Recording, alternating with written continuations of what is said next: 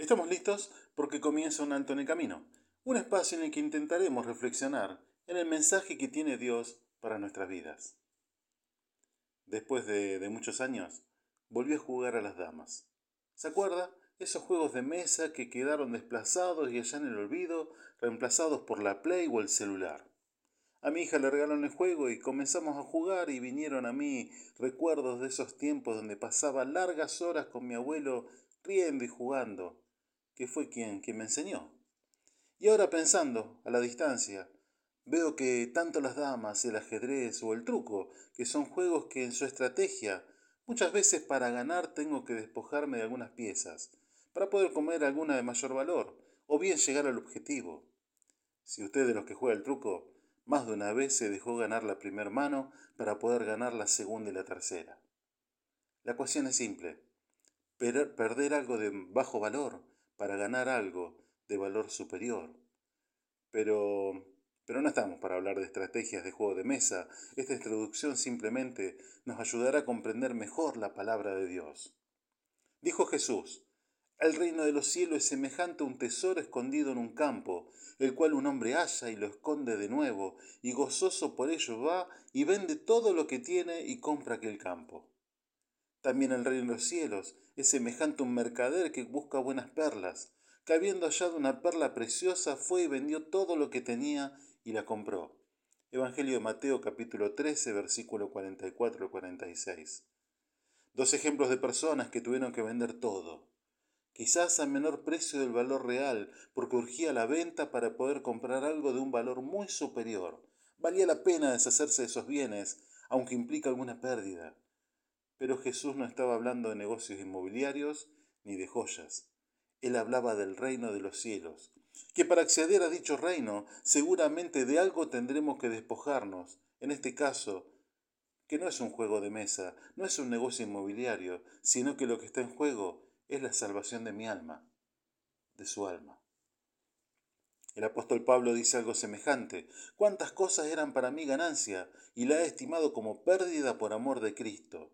Y ciertamente aún estimo todas las cosas como pérdida, por la excelencia y el conocimiento de Cristo Jesús mi Señor, por amor del cual lo he perdido todo, y lo tengo por basura para ganar a Cristo y ser hallado en Él, no teniendo mi propia justicia que es por la ley, sino la que es por la fe de Cristo, la justicia que es de Dios por la fe. Filipenses capítulo 3, versículo 7 al 9. Pablo, todo lo que lo enorgullecía, sus estudios, sus tradiciones, sus prejuicios, todo lo tiene por basura, para poder conocer más a Cristo, más de su gracia, más de su amor, más de su misericordia, más de su compasión.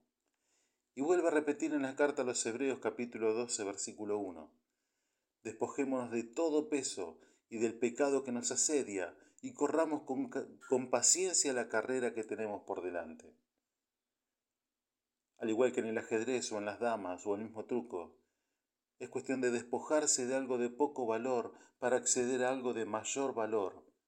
Y no sé si es su caso, pero veo que llega fin de año y se nos da por hacer una limpieza general y tirar cuanta cosa hemos juntado y guardado por las dudas porque quizás sirva en algún momento y tomamos esa decisión tan difícil de tirarla, a pesar de que no sirve para nada, pero con dolor la tiramos. Y en el plano espiritual pasa algo semejante, es tiempo de, de despojarse, de tirar, de considerar basura todo aquello que nos aleja del Creador, nuestro orgullo, prejuicios, fetiches, creencias que ofenden al Creador, pecados que guardamos, porque sabe, lo que está en juego no es, es ni más ni menos que la salvación de su alma, la salvación de mi alma. Porque no envió Dios a su Hijo al mundo para condenar al mundo, sino para que sea salvo por él. El que en él cree no es condenado, pero el que no cree ya ha sido condenado porque no ha creído en el nombre del unigénito Hijo de Dios. Evangelio de San Juan capítulo 3, versículo 17 y 18. Soy el pastor Gustavo Aquiles del Ministerio Misión Norte, quien te saluda hasta el próximo encuentro. Nuestras vías de contacto misión.norte.hotmail.com o al 3415-958-957. Dios te bendice en esta jornada.